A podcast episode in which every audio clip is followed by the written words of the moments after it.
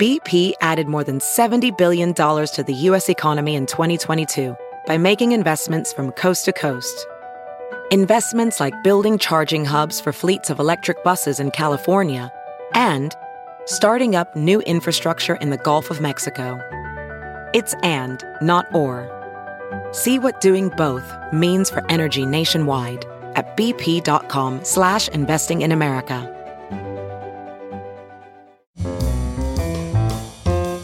This is Merriam-Webster's Word of the Day podcast for Thursday, November 10th.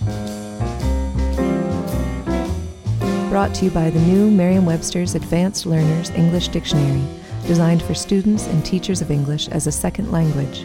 Learn more at learnersdictionary.com.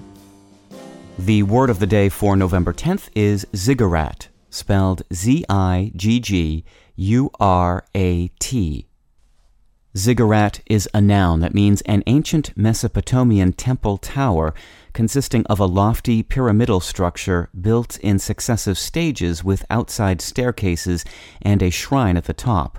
It also means a structure or object of similar form.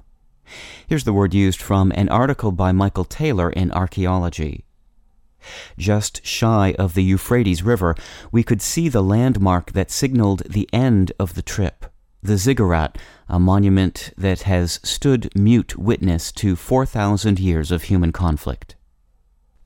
French professor of archaeology Francois Lenormant spent a great deal of time poring over ancient Assyrian texts.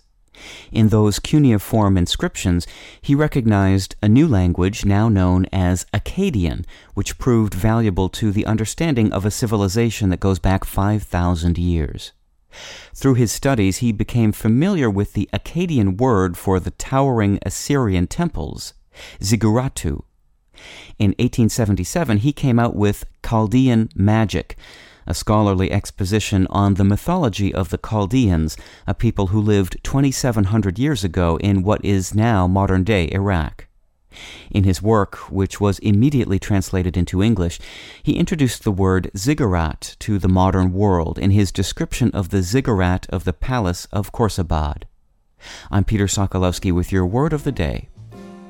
Visit the all new learnersdictionary.com, the ultimate online home for teachers and learners of English. A free online dictionary, audio pronunciations, custom study lists, and interactive exercises are available now at learnersdictionary.com.